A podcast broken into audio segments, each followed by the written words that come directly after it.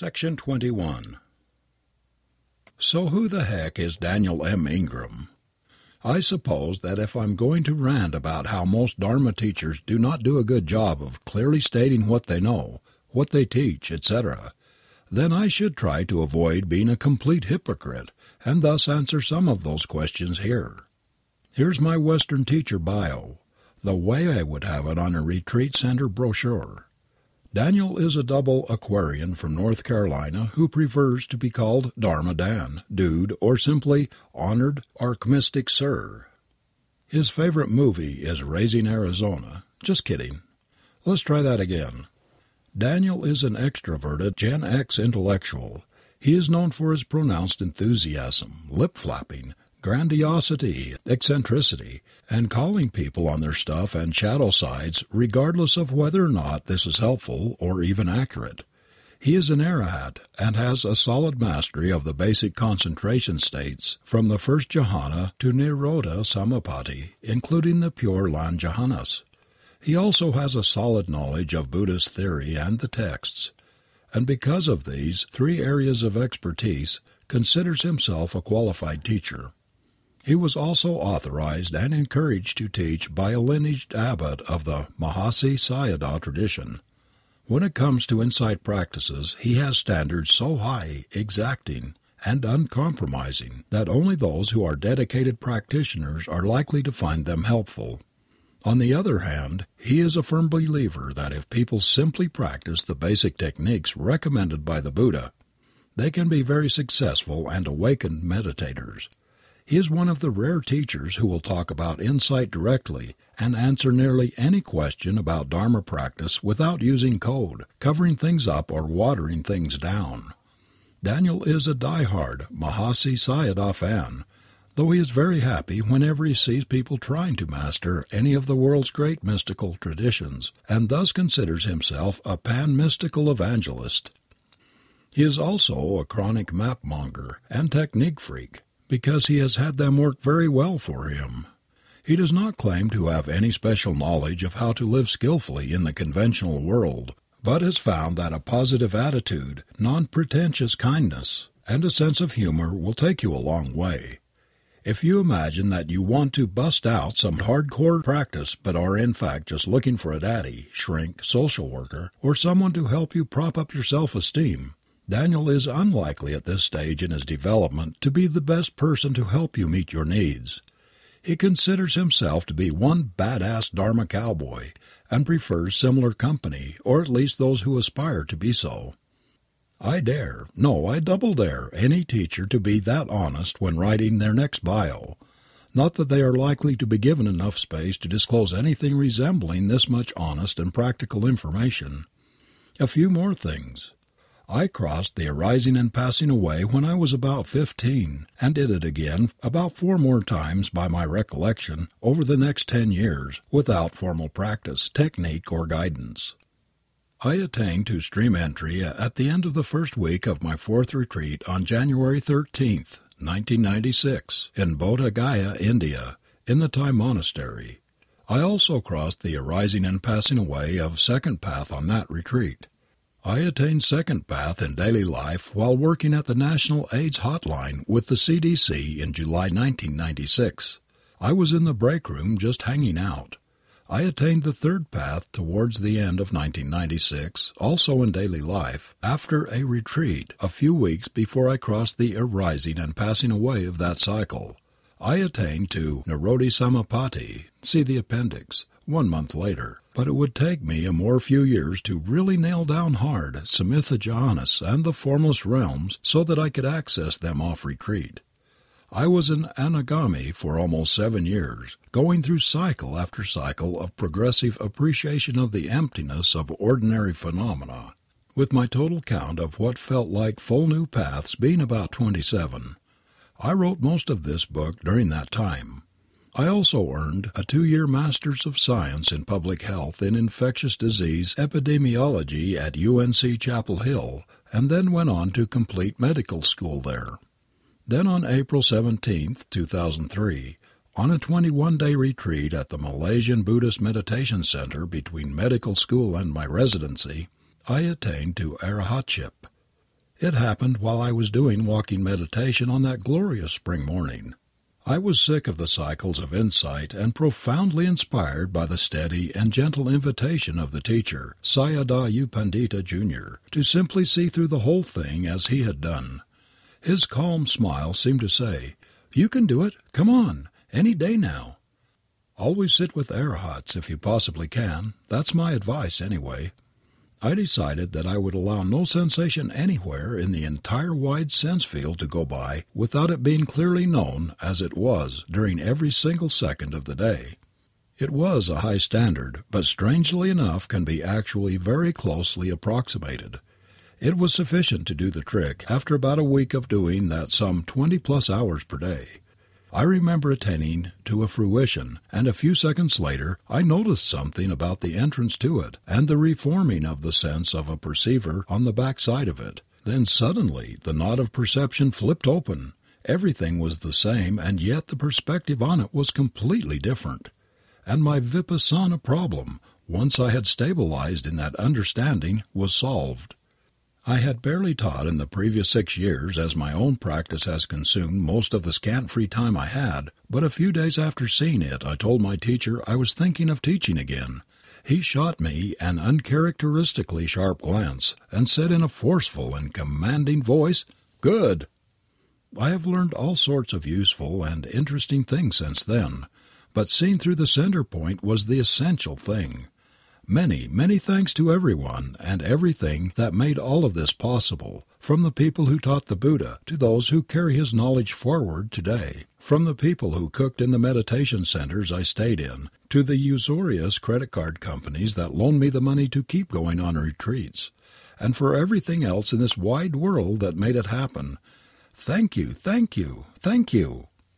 In addition to my successes, I feel very comfortable writing about the many ways that one can screw up on the spiritual path, either because I have done so myself, because one or more of my respected Dharma companions had done so, or, most often, for both reasons. I can't tell you how many stupid things I thought, said, and did along the way while in desperate pursuit of something that was right there all along and I continue to make countless errors when trying to spread the Dharma and live my life. The only stage, state, or attainment I write about from theory rather than experience is Buddhahood. There are a few practical uses for such information. It is potentially useful to disclose that I have made countless errors on the spiritual path so that this may counter the notion that I am coming from some useless holier than thou position and also try to counter in others the sense that they are the only ones who make numerous errors on the spiritual path. I hope it was not necessary. As someone wise once said, the life of a Zen master is one continuous mistake, and that goes equally for the rest of us. I feel that the most important positive result that can come from stating, I know that of which I write, is the chance that this might create the sense that extraordinary things may be understood and attained by otherwise ordinary people, such as and including myself and yourself. I've done this stuff while holding down jobs, having relationships, and pursuing graduate studies.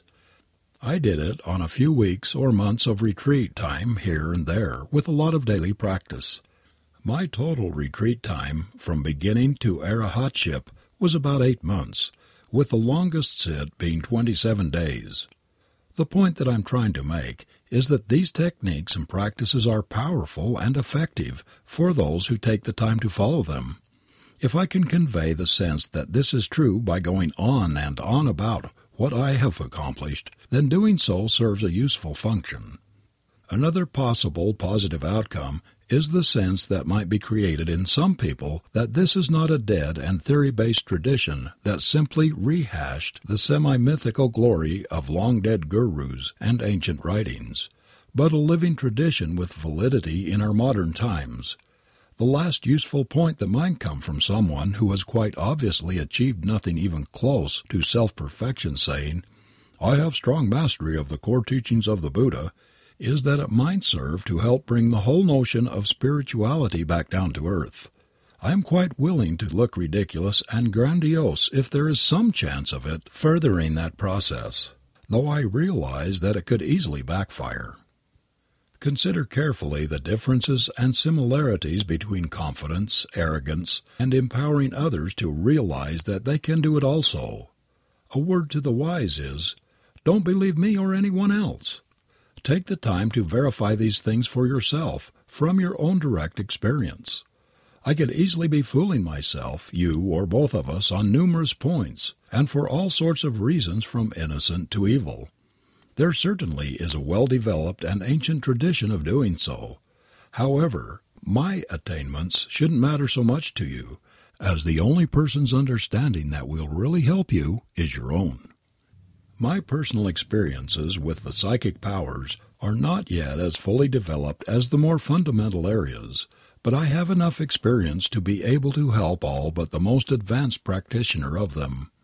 As to scholarship, I feel that reading widely and really considering the meaning of what one reads and how it might actually be applied is a very good idea, and have myself read around 150 Dharma books, both traditional and modern. While I have been authorized and encouraged to teach by a formal lineage, this is a mere formality and not a sure sign in anyone of real understanding or attainment, much less teaching ability. Luckily, realizations are not dependent on conditions such as formal acceptance into a lineage. I have chosen a lucrative career path that has little to do with meditation, and this eliminates my financial dependence on the Dharma and the temptation to water things down for mass consumption or popular appeal, as is so commonly done. I have found that if I repeatedly ask those who start talking with me about Dharma practice the questions, What do you really want and why? and what would you be willing to do to get that? I usually come to the conclusion that they are not really interested in the things I am interested in, such as the things mentioned in this book and thus I can turn the conversation to other topics and avoid wasting our time. Those few who do share some of my interests are my dear companions in what I call the Dharma Underground, and for them I am extremely grateful. But enough about me. Let me tell you about my book. I think that I have made my influences and humble opinions on a wide variety of other subjects very clear throughout this work. To be truthful, Sometimes I have picked up this book and thought, Goodness gracious, what a harsh rant! What a heap of reductionist dogma, false certainty, pretentiousness, and my own neurotic stuff! I pity the poor innocent and pathologically nice, mainstream, ritualistic, disempowered Buddhists fortunate enough to have picked this thing up, simply been kicked in their soft and flabby posteriors by it to little good effect. On other days I have picked it up and thought, wow, this is really the book that I wished I had read all those years ago when I decided to really go for it. It would have been so extremely helpful to have so many details about high level practice laid out this clearly, so many myths dispelled, so much honesty about what the path is and isn't. What a joy it is that there are books that convey such enthusiastic and empowering views on these practices.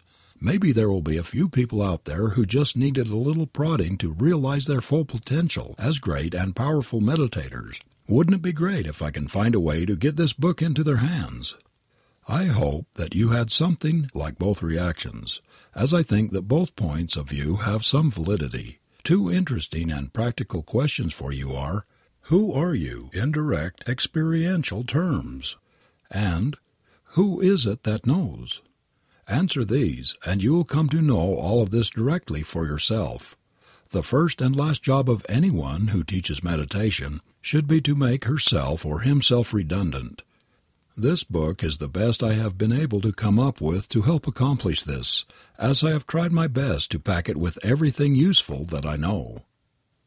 Conclusion and Best Wishes I do hope that people will not settle for becoming lost in the dogma of this work, Buddhism, or any other mystical tradition. I hope that they learn actually to do the practices that lead to freedom and to the deep integration of that freedom into their lives. I hope that they have faith that mastery can be attained. I hope that they will learn to ask good questions that will help them to accomplish this. I hope that the culture of Buddhism and the world in general will become less sectarian instead of more. I hope that practitioners of meditation will use spiritual conceptual frameworks as tools and not worship them as sacred dogma. I hope that the huge amount of magical and fantastic thinking that accompanies spiritual traditions will immediately vanish from this planet forever. I hope that those on the path will learn to talk with each other in ways that are conducive to clear practice. I hope that any controversial points made in this book will produce skillful debate and real inquiry rather than contraction into fear and dogma. I hope that people will work toward actual mastery of the path so that they will no longer need writings such as this one. I hope that people will not spend their lives lost in content, but will also delve deeply into the liberating truth of the three characteristics. I hope that the level of expectation about what is possible will be raised in a way that is helpful, and that any jealousy or frustration that results from this will be skillfully channeled into precise practice and the joy that it can be done. May all of this be for the benefit of all beings. Should you realize that you wish to awaken, know that it is within your capabilities to do so. Appendix The cessation of perception and feeling, Nirodha Samapatti in Pali, is the highest of the temporary attainments. As is traditional in the commentaries, I have included it last. It is discussed in a number of places, including Sutta 44, the shorter series of questions and answers, the middle length discourses of the Buddha, in a talk given by a female arahat named Dhammadinna, and The Path to Deliverance by Nyanatiloka, which draws from that fine text.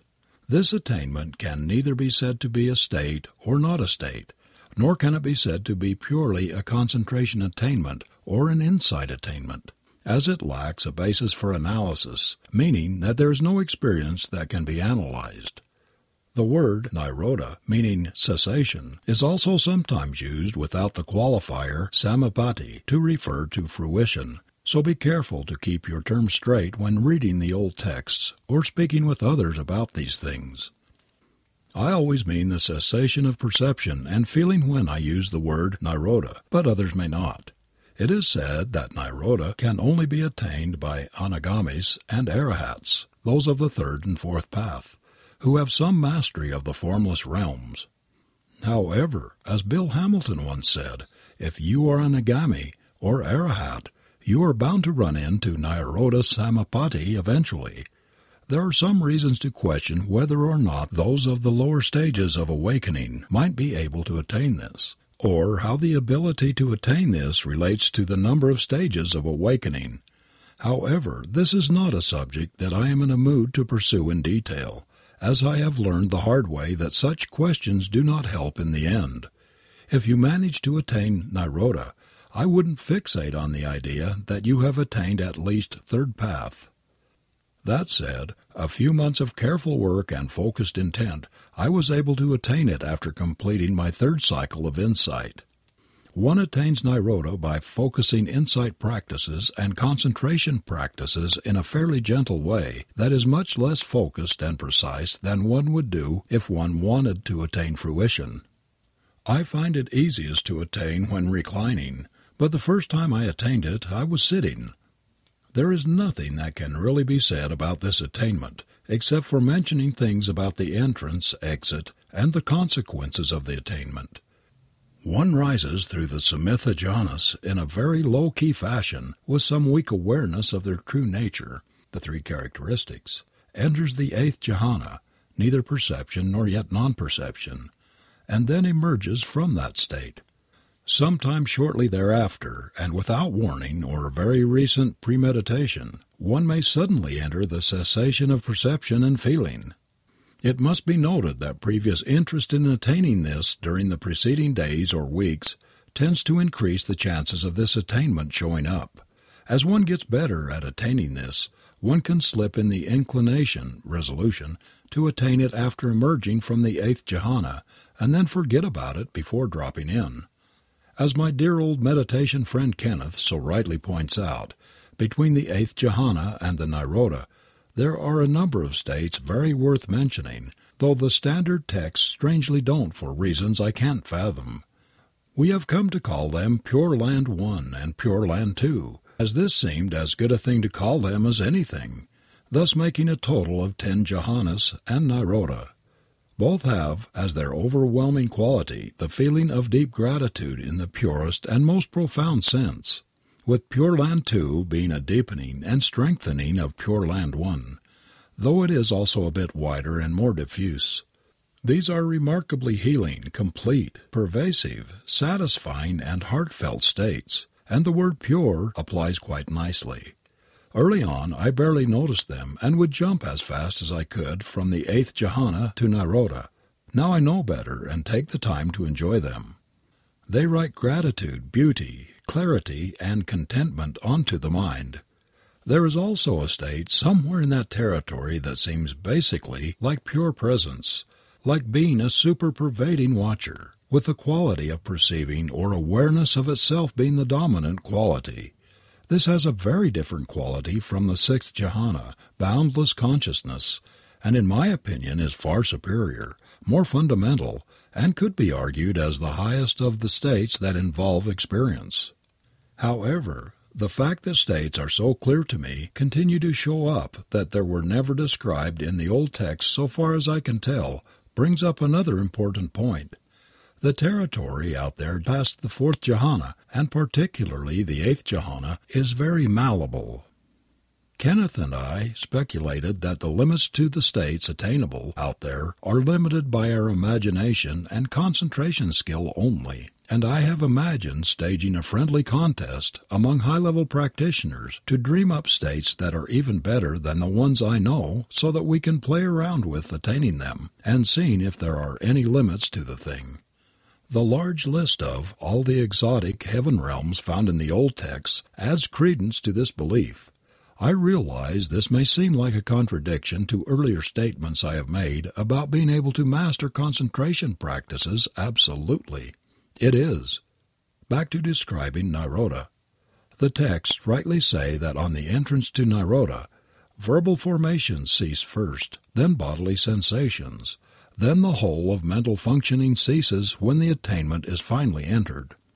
This is traditionally explained as correlating to the first jhana, fourth jhana, and then the entrance to Nirodha, respectively.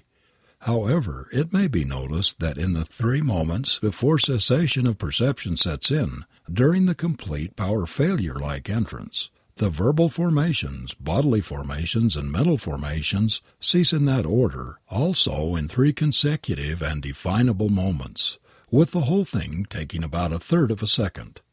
Thus, the texts may have a double meaning or were misinterpreted by scholars who had never attained Nirodha Samapatti. I say this because it is still typical for many bodily and verbal formations to arise between the eighth jhana and the entrance to Nirodha and thus the traditional interpretation does not hold up.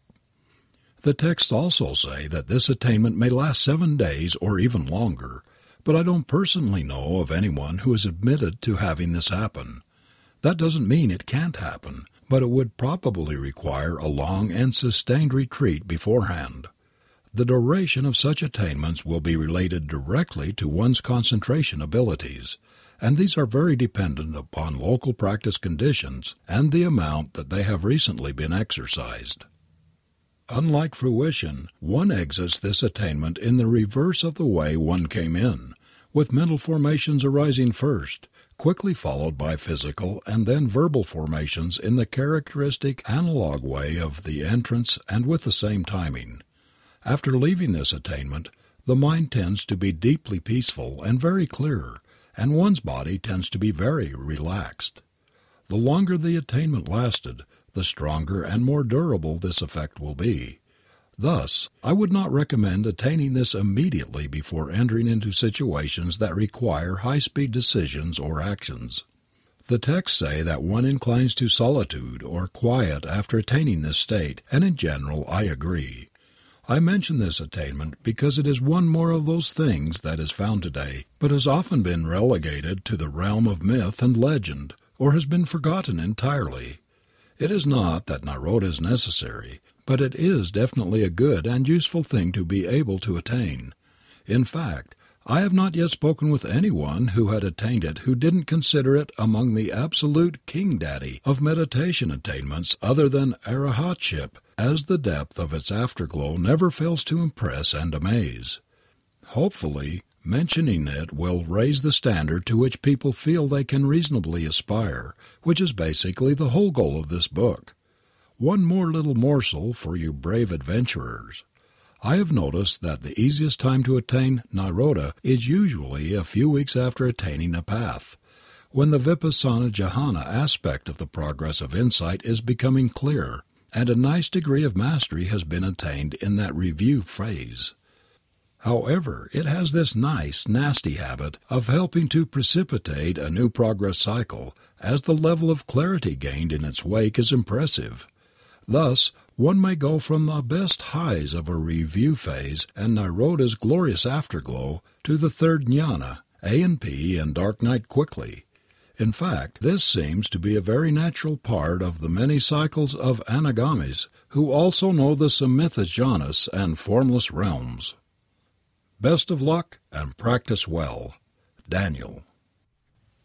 End of Mastering the Core Teachings of the Buddha, an unusually hard Dharma book written by the Arahat Daniel M. Ingram, M.D. Narrated by Kirk Ziegler. Voiceovers by Kirk.com. Copyright 2008 Daniel M. Ingram.